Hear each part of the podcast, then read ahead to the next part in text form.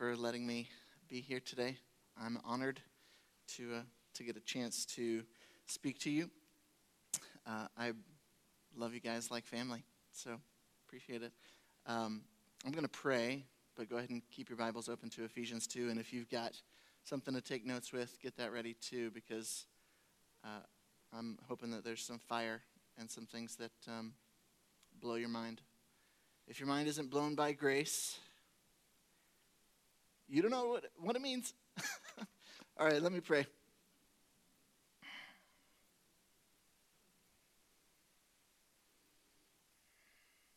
Holy Spirit, come.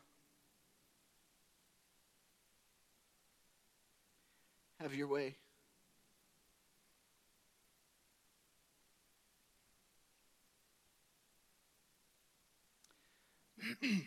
Destroy the things that keep us from you. Let your grace come and just blast us.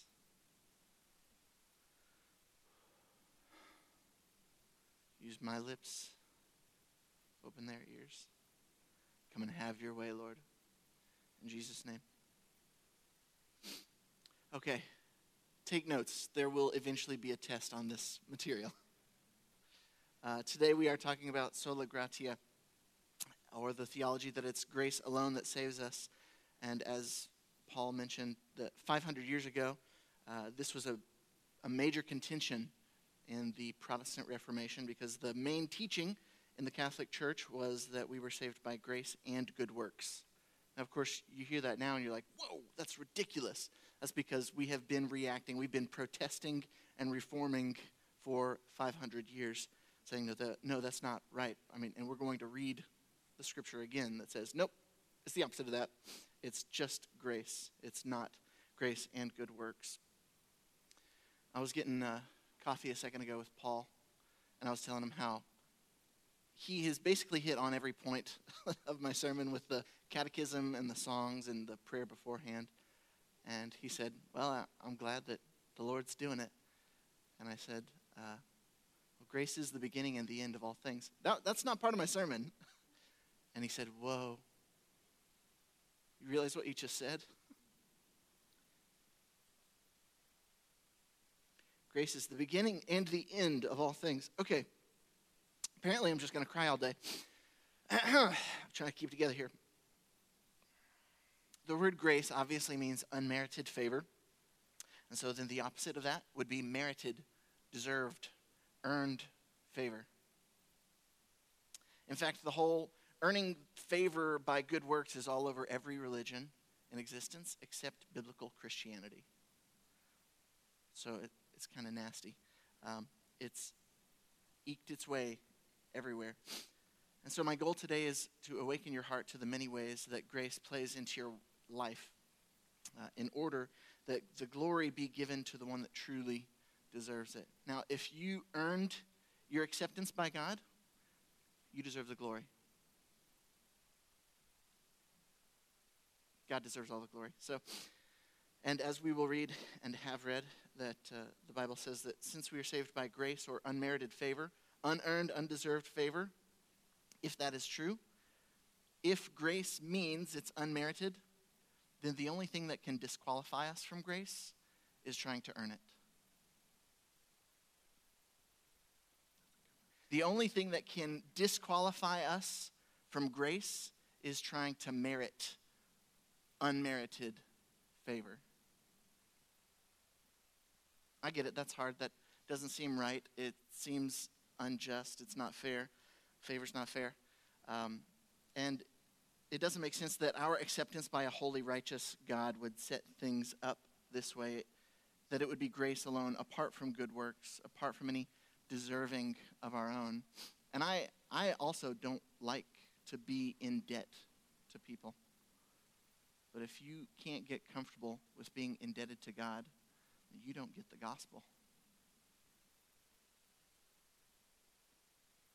We all owe a debt that we're not able to repay. So, point number one is that grace is scandalous. It doesn't make any sense. Even the fact that we can call him Father. I got tons of international friends, and I've been told, can't, go, you can't call God Father. I thought, well, I, I can because I've been adopted, but you can't. It's easy. All you got to do is say, I receive your adoption. There is one thing, so grace doesn't make sense, but there is one thing, one paradigm that would change that and make it able for us to understand that grace does make sense. And I'll illustrate it with a story.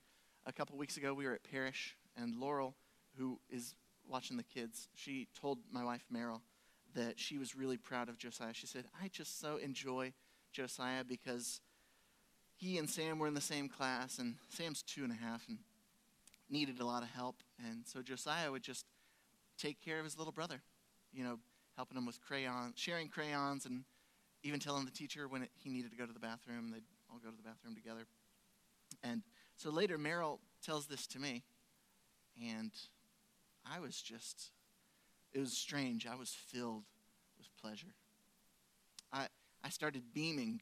I puffed out my chest and walked around and said, Oh my gosh, this, it was strange how full of pleasure I became just because someone else enjoyed the goodness of my son. It reflects good on my son, it reflects good on us as parents, and it filled me with joy. I think that's a picture of what grace does in the heart of God, the Father heart of God. We lift up his Son. we say, He has done everything for us. And God beams. he is filled with pleasure because we enjoy his Son. That's what we were made to do. Sorry, guys. Mm. he says, Look at what my boy has done, the Prince of Heaven. And we say, Yes, he has done it. He has done it all. We honor your son, our older brother, for he ransomed us by his blood. By no deed or work of our own, he has brought us back into the presence of our Father, whom we were sent out by our rebellion. And so when we glory in Christ, when we enjoy what the Messiah has done, the Father's heart leaps in the same way that mine did, but on a much grander scale, because I'm talking about Josiah sharing crayons with Sam. And I'm not a perfect father, and he's not a perfect son. And I'm not talking about my son who has, you know, destroyed the veil of separation and, you know, destroyed death and hell and Satan and sickness and sin. So there's a, there's a difference. So then, the one thing that puts grace into a paradigm that makes sense is the exaltation of Christ. He brought the grace, he earned the favor, he lived the perfect life, he brought honor to his Father. He was perfectly obedient, and he brought us into the family of God. Therefore, he gets the glory, and we get the pleasure. He gets the honor, and everyone shares in the joy. Okay, so let's look at the book so you know I'm not making this stuff up. Ephesians 2. I'll start in verse 4. I'm just going to read it again if that's all right. God, being rich in mercy because of the great love with which he loved us, even when we were dead in our trespasses, has made us alive together with Christ. By grace you have been saved. And he raised us up with him and seated us with him in the heavenly places in Christ Jesus, so that in the coming ages he might show the immeasurable riches of his grace in kindness toward us in Christ Jesus. For by grace you have been saved through faith, and this is not your own doing. It is the gift of God, not a result of works, so that none may boast. For we are his workmanship, created in Christ Jesus for good works, which God prepared beforehand that we should walk in them. Okay, so, so verse 4 God, rich in mercy, out of his love has done all of the following things. God does this, God does all of these things. In fact, let me just pause for a second. Um, you've heard this, but you are loved perfectly and completely. There's nothing you can do to make him love you anymore. There's nothing you can do to make him love you any less.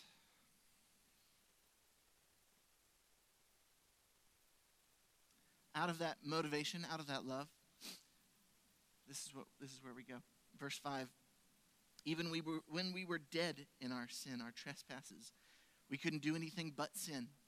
We were stuck, hopeless, helpless. Dead people cannot make themselves alive. but God made us alive together with Christ. By grace you have been saved. So grace is salvific. This is an issue of justification. Thank you, Westminster Catechism. Thank you, Ephesians. Thank you, Jesus.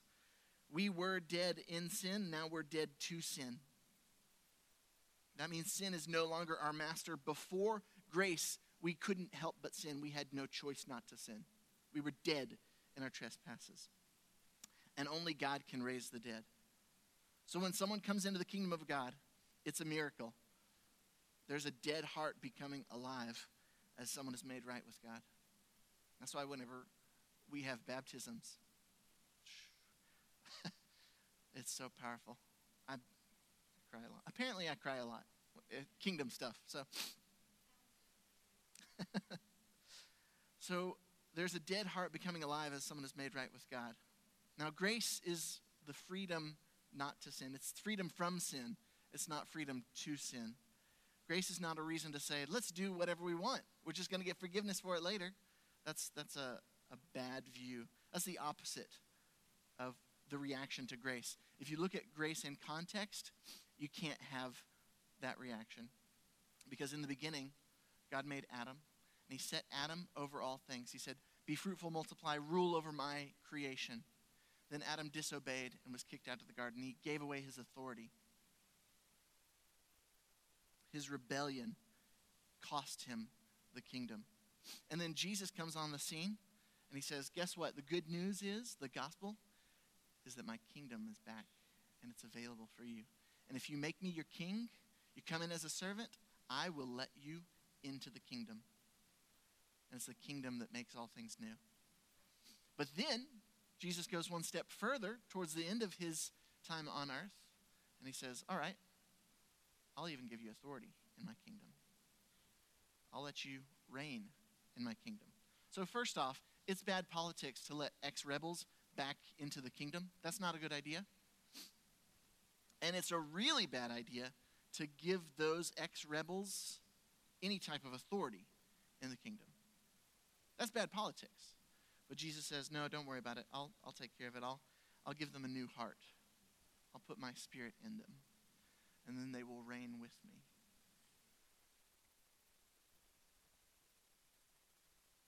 That is how we don't live in this place of, oh, God will just forgive me so I, I can do whatever I want. No, we want to be with Him, and we are grateful that He has chased us down and tracked us down and pursued us. He's left the 99 sheep so He could come get us. so it's ridiculous that we would respond and say, we'll just abuse this grace. It's not possible because we're grateful for what He's done. Verse 6 says, He raised us up with Him and seated us with Him in the heavenly places in Christ Jesus. So, just as Jesus was raised from the dead physically, we are raised from the dead spiritually. And we are raised to a new life and given a new heart, but it goes even beyond the new heart, the new life, because we've also been seated with Jesus in the heavenly realms. Like, you guys ever read that before? he has honored us. He set us. I mean, Jesus is in the place of honor at the right hand of God, and we're sitting with him. That ought to blow your mind. So, grace isn't an issue, it's uh, scandalous. It's an issue of justification. It's also an issue of glorification because everything is to the praise. All of this in Ephesians 1 6 is to the praise of the glory of his grace. But he even elevates us that doesn't sound right. Can that be right? No, no, surely. If you, you may remember Matthew 25, where Jesus, the Son of Man, comes in his glory and all the angels with him. And he sits on his throne of glory. And he separates the nations in front of him, right and left, like sheep and goats. And he says to those on his right, Come, you who are blessed by my Father, inherit the kingdom that was prepared for you from before the foundations of the world. And then he has that whole because I was hungry and sick and lost and lonely and in prison, and you took care of me, you visited me. The, the operative word that I want to focus on for just a second is inherit. Come, you who are blessed by my Father, inherit the kingdom of God, the kingdom that was prepared, prepared for you from before the foundations of the world. Quick question Who gets to inherit kingdoms? Princes. Yeah, even in the natural, like if the Queen of Great Britain ever dies, she's pretty old, uh, only the princes, only the, the children of royalty, only royalty is allowed to inherit kingdoms. And Jesus says to those on his right, Come inherit the kingdom. And this ain't plan B. Come inherit the kingdom that was prepared for you from before the foundations of the world. What does that say about your identity? Royalty. So I see Jesus in Matthew 25. He's sitting on this throne of glory, and he beckons some of those. He says, Come, come inherit the kingdom. Come sit up on the, the armrest of my throne. Here, hold on to the, the scepter. Here, try on the crown. Oh, it suits you. That's very nice. Come reign with me. And that's what we were made to do. We were destined to reign with Christ.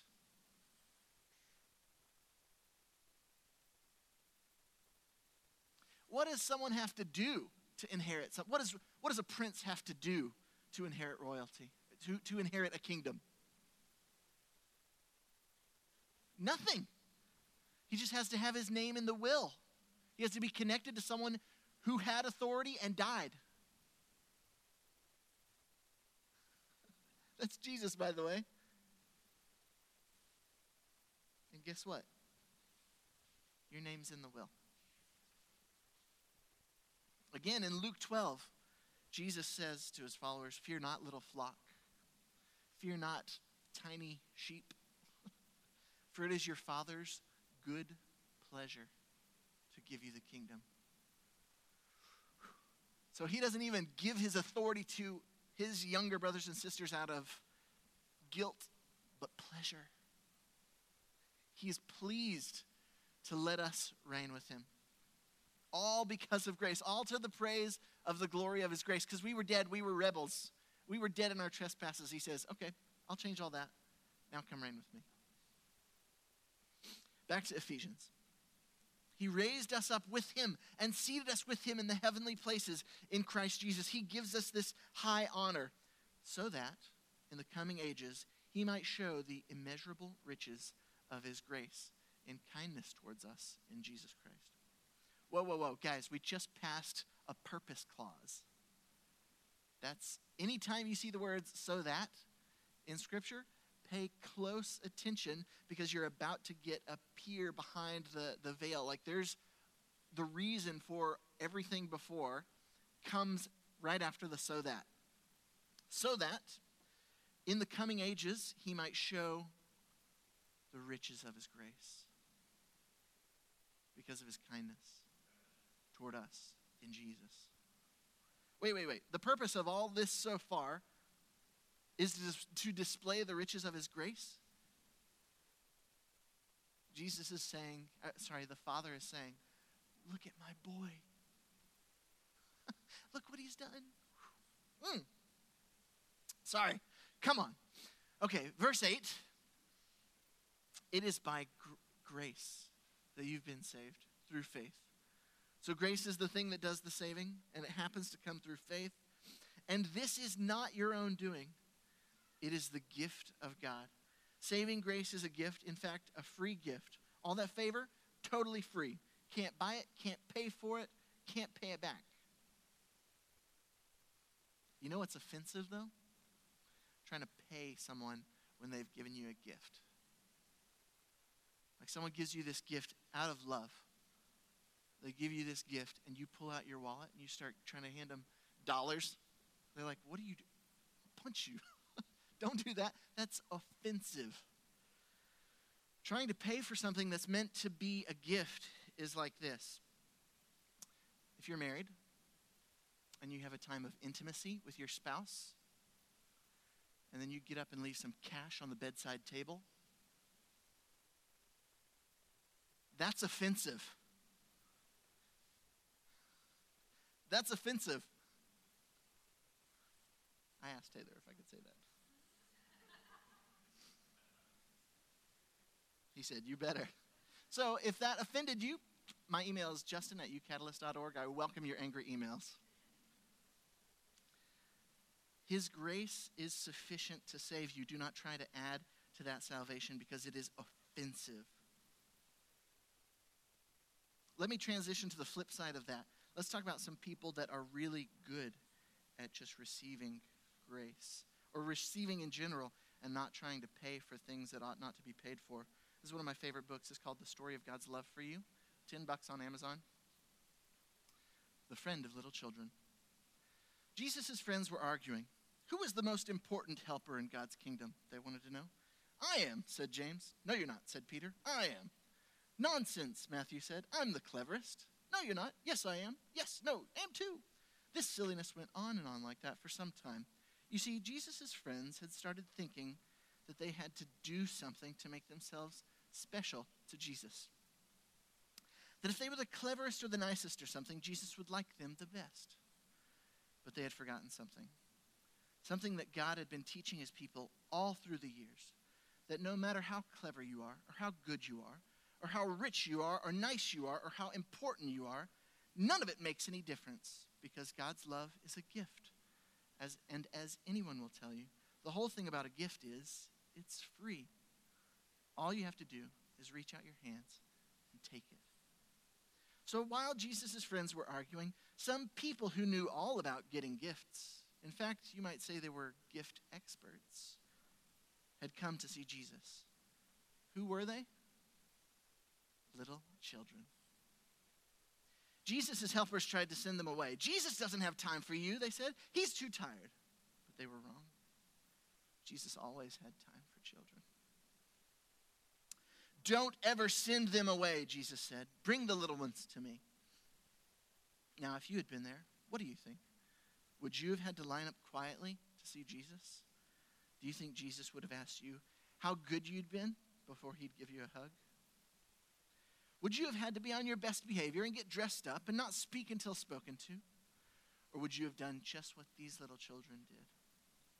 Run straight up to Jesus and let him pick you up in his arms and swing you and kiss you and hug you and then have you sit on his lap and listen to your stories and your chats.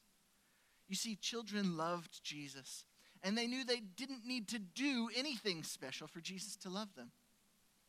All they needed to do was to run into his arms. And so that's just what they did. Well, after all the laughing and games, Jesus turned to his helpers and said, No matter how big you grow, never grow up so much that you lose your child's heart. Full of trust in God, be like these children. They are the most important in my kingdom. That's good, isn't it? Kids don't put on airs, they don't hedge their statements. They don't entreat with grand requests. Sam has woken me up a couple times and says, Hey, Daddy, can I have a piece of gum? Say, Sure. Say, Sure. and I was praying over the boys this week, and Sam interrupted me. He goes, Jesus gives us gum whenever we ask. And I tried to correct him. And I started to say, well, he doesn't give us everything we ask for. But nine times in the New Testament, Scripture agrees with what Sam said and not what I was trying to correct him. Jesus said, Ask anything in my name, I'll give it to you. Nine times in the New Testament. And I'm trying to, like, well, no, that doesn't mean that. Sam's theology is better than mine. And he's two and a half. Jesus gives us gum whenever we ask. I mean, that's closer to Scripture. Okay. Ah, back to Ephesians. For by grace you have been saved through faith. And this is not your own doing. it's a gift. Not a result, your salvation is not a result of works, so that no one may boast. So we'll be glorified with him, but since it was Jesus that did all the work, Jesus gets all the credit. And that means that anyone who trusts in the Messiah for their salvation is on perfectly level playing field with every other human. Because grace is the ultimate humility bringer. You can't receive everything you have and then think, oh, I'm better than them because I've received more grace. it's ridiculous. In fact, there should be no such thing as an arrogant Christian.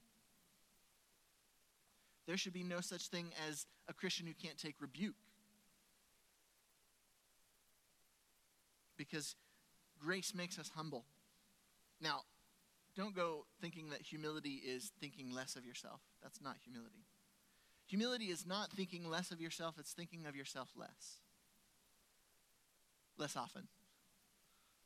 There is a healthy self forgetfulness that comes when you recognize that everything comes from grace. And we can be a grace giving community. We can be a grace giving husband. We can be a grace giving wife, daughter, son, father, mother only because we are a community that continually receives grace. Here's something else you can write down. You can't give what you haven't received. If you're walking in a place right now where you're not receiving grace, you're not going to be able to give grace to your kids. Or if you're ignoring that it is from grace, you're not going to be able to give grace to your spouse.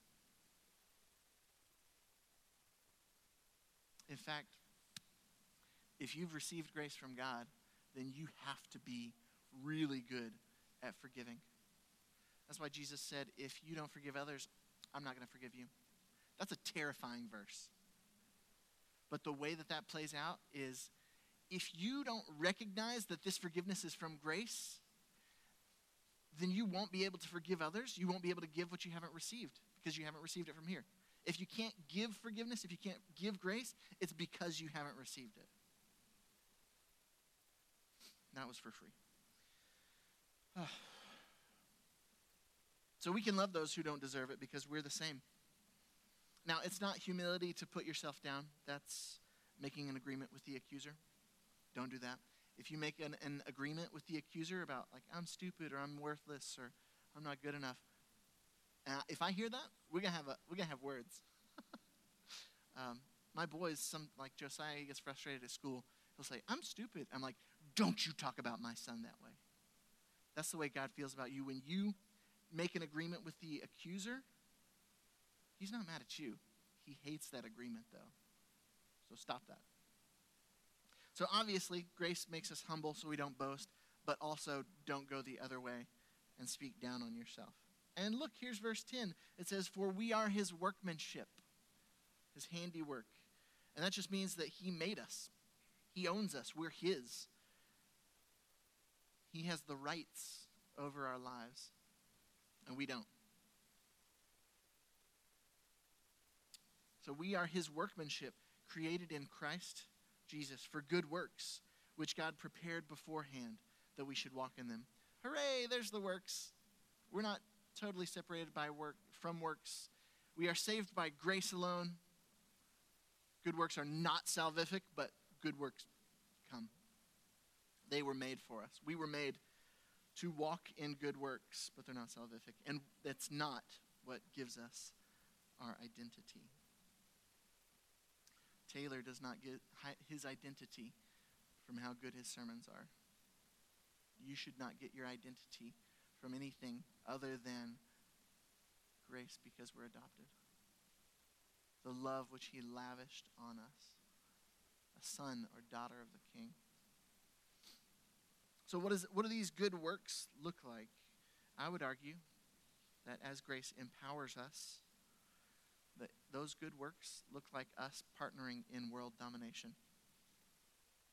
World domination for the kingdom of God. I don't, not Christianity, talking about world domination for the kingdom of God. When the kingdom, when Jesus reigns in totality and we spread that fragrance everywhere we go because we've been anointed to carry the good. We have the ministry of reconciliation. And if Jesus is your king and you go to table 51, then the kingdom of God has come to table 51. If you go to Target, the kingdom of God has come to Target if Jesus is your king. Kingdom of heaven, the rule of the king in fullness over all the earth. And it's because of his grace that allows us the privilege to participate in his renewal of all things. I like to talk about world domination a lot because we've been delivered from the dominion of darkness and put into the dominion of his beloved Son. And Jesus in Revelation says, Behold, I am making all things new. Come be part of that with me. I'm making all things new. Come join me in the renewal of all things. And I, I get you. I mean, I grew up in a Baptist church. So we didn't talk about world domination. We talked about being good. We talked about doing the right thing, not doing wrong things. I think that's just a weak. I think that that's weak. Doing being a good kid or a good adult, that's not going to transform nations. We're called to transform nations. In Luke 10, Jesus sends out his followers and he tells them, Heal the sick, cast out demons, tell them about the kingdom. The kingdom is upon you. I see that. Like, hey, anybody sick? Okay, you're healed. You got demons? Get out of here. All right, kingdom of God. And people are like, whoa, whoa, whoa, whoa, you got to tell us more about this kingdom. Oh, yeah, Jesus is making all things new, renewal of all things, you know. They're like, please tell us more. Oh, okay, well, let's sit down and have dinner. I think that still applies to us today. I think that is a command for us. So the, the disciples do that, and they come back, and they're rejoicing. They say, Lord, even the demons are subject to us in your name. And Jesus says, Don't rejoice that the enemy of mankind is subject to you. Of course he is. Duh. rejoice that your name is written in the book of life. Your name's in the will. Don't rejoice that Satan is under your feet. In fact, Romans 16 20 says, The God of peace will soon crush Satan under your feet. That's what I think good works look like. Maybe I, I didn't see anybody go, oh, I'll read that again, or say it again. Romans 16 20 says, The God of peace will soon crush Satan under your feet.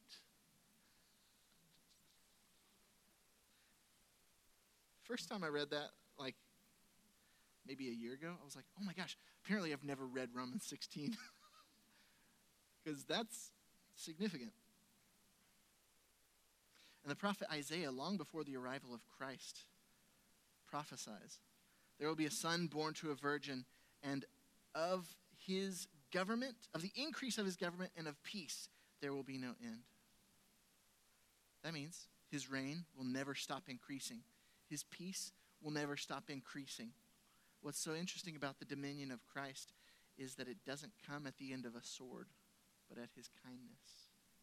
It's his kindness that brings us to repentance. Okay, quick story uh, about what grace looks like just on a normal Tuesday. I met with a friend and a sister, and this woman had been struggling extensively with anxiety, depression, fear, anger. She wasn't able to sleep. Um, she had a lot of self hatred, and she was always expecting to be rejected, and she was a perfectionist. Got any perfectionists in here? You don't have to raise your hand, that's okay.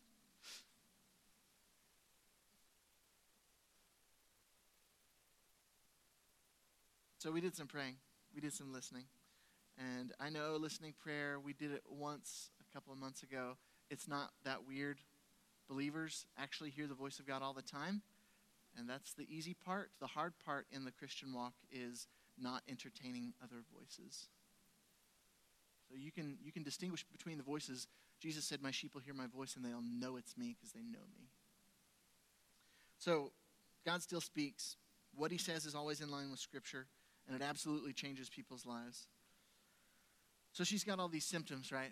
I don't know where I'm supposed to start. I don't know how we're supposed to pray but I wanted to be transformed. I wanted to encounter the heart of God. So I say, Why don't you ask the Lord this? What's the number one way I can worship you right now? She's like, Oh, okay. So, God, how do you want me to worship you? and then she goes, Rest? Like, Yep. that doesn't make sense. She goes, Okay, but I don't want to be slothful. I don't want to be lazy. I need to be productive. oh.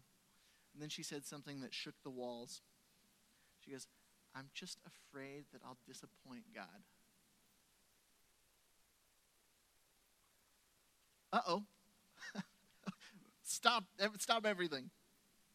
Uh, I don't usually do yes or no questions because it's really easy to, to make up what you want to want to hear. But just ask the Lord right now: Is it possible to disappoint Him? God, is it possible to disappoint you? No. How can that be? I'm not good enough. I do bad things all the time. I'm an angry mother.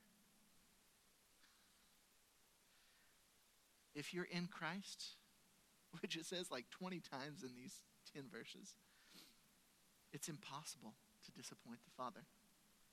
Because grace means that whenever Jesus, whenever the Father, whenever the judge, the King of Kings and Lord of Lords, whenever he looks at you, he sees his son. So it's impossible for him to be displeased or disappointed in the one who bore our disgrace. He's not mad at you. God's not mad. He just wants his children to come home.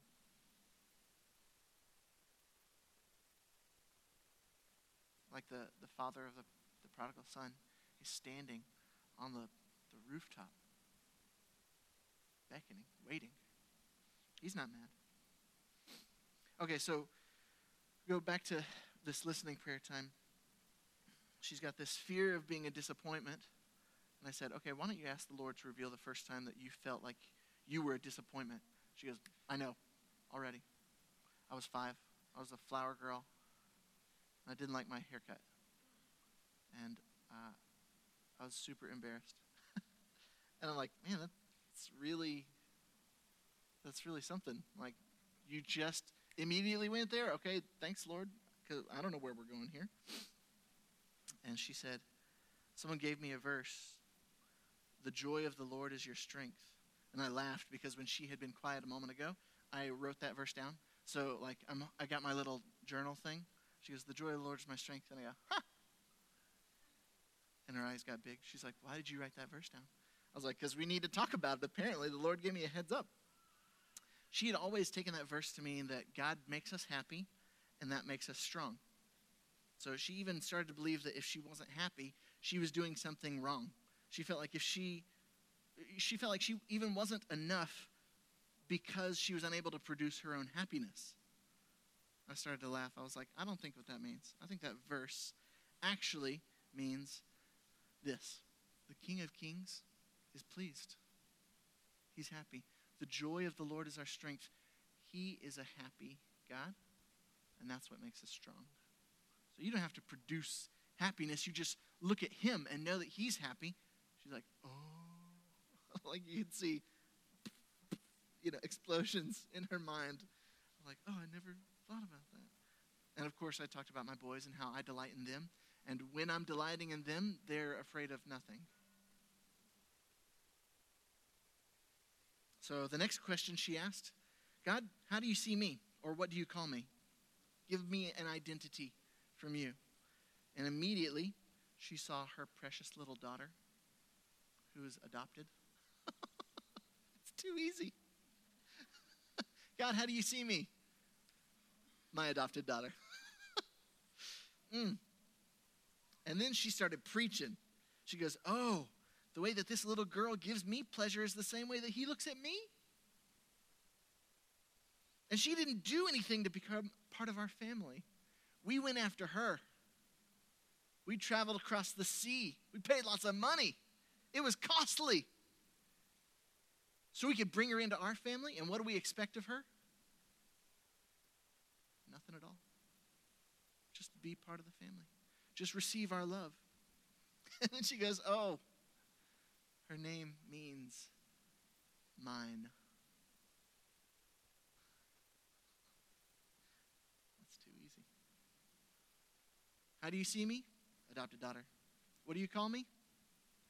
Mine.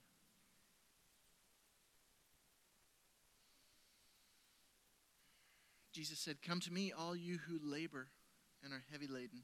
I will give you rest. Take my yoke and learn from me, for I am gentle and lowly in heart, and you will find rest for your souls. My yoke is easy, my burden is light. You're tired, working yourself to death. Jesus says, Come to me. Let me take your burdens. Let me take your yoke. If you accept what I expect over you, you'll find rest. You want to know how to receive the kingdom? Become like a child. Kids know they don't bring anything to the table, they aren't expected to. Little Levi, you hear him over there? He's four and a half ish months old. All he does right now is eat, sleep, and make diapers, and sometimes cute noises. And all of those things give us pleasure. Fill us with pleasure. I he's laying on our bed, and I'm just staring at him. And he's not doing anything. And I just can't stop looking at him. And then he wakes up in the middle of the night smiling. And Meryl's like, Well, now I have to feed you. But she's still pleased.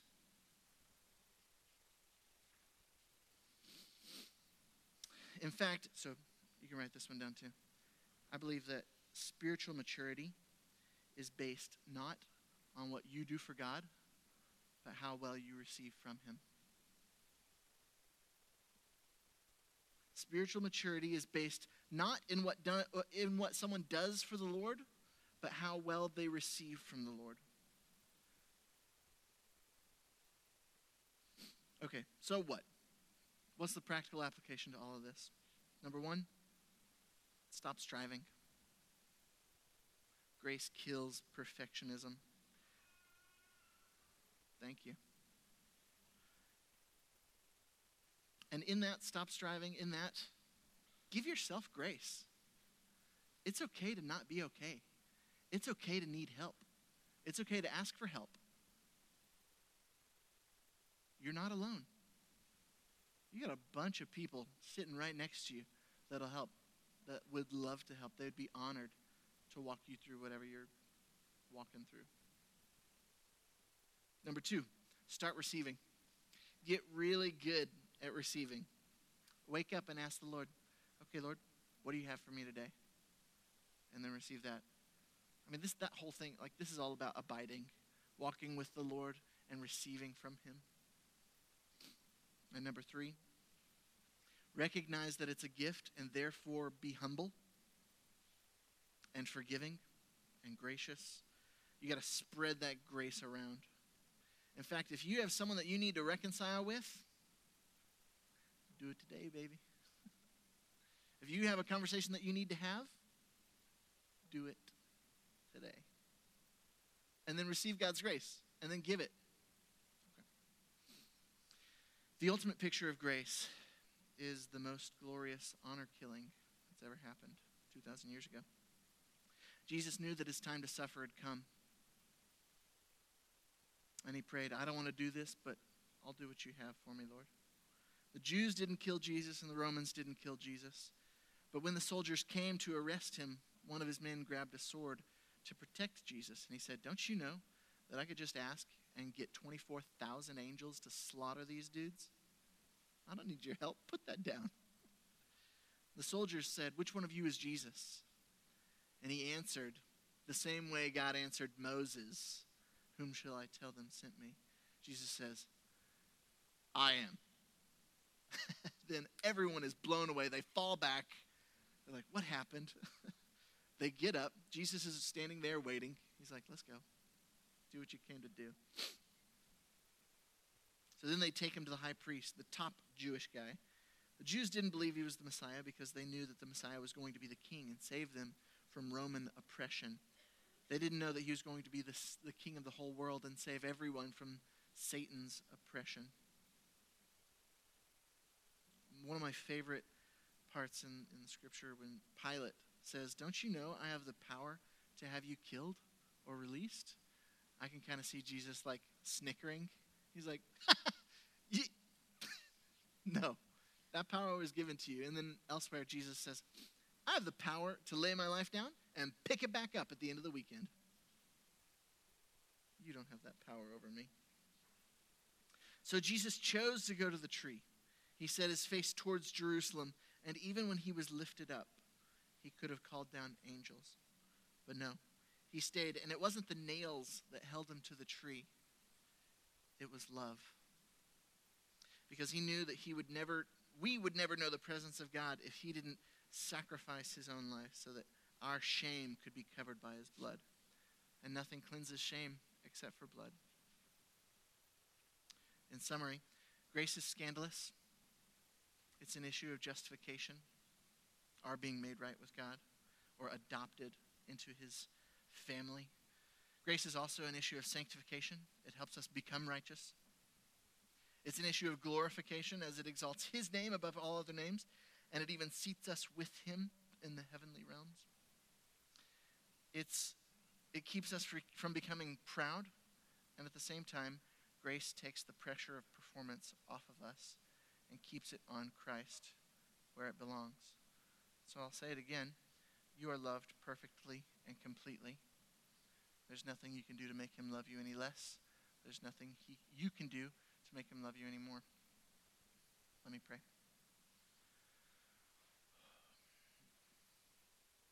Worthy are you, O Lamb who was slain. The righteous, spotless Lamb who took our place. Worthy are you to break the seals, for by your blood you ransomed people from every tribe and tongue and nation and ethnicity. And you've made us a kingdom of king. You've made us kings and priests. All to the praise of the glory of your grace. We honor you because you are the one deserving of honor. We worship you and we enjoy you. Let us walk in grace. Let us be a gracious people. In Jesus' name, amen.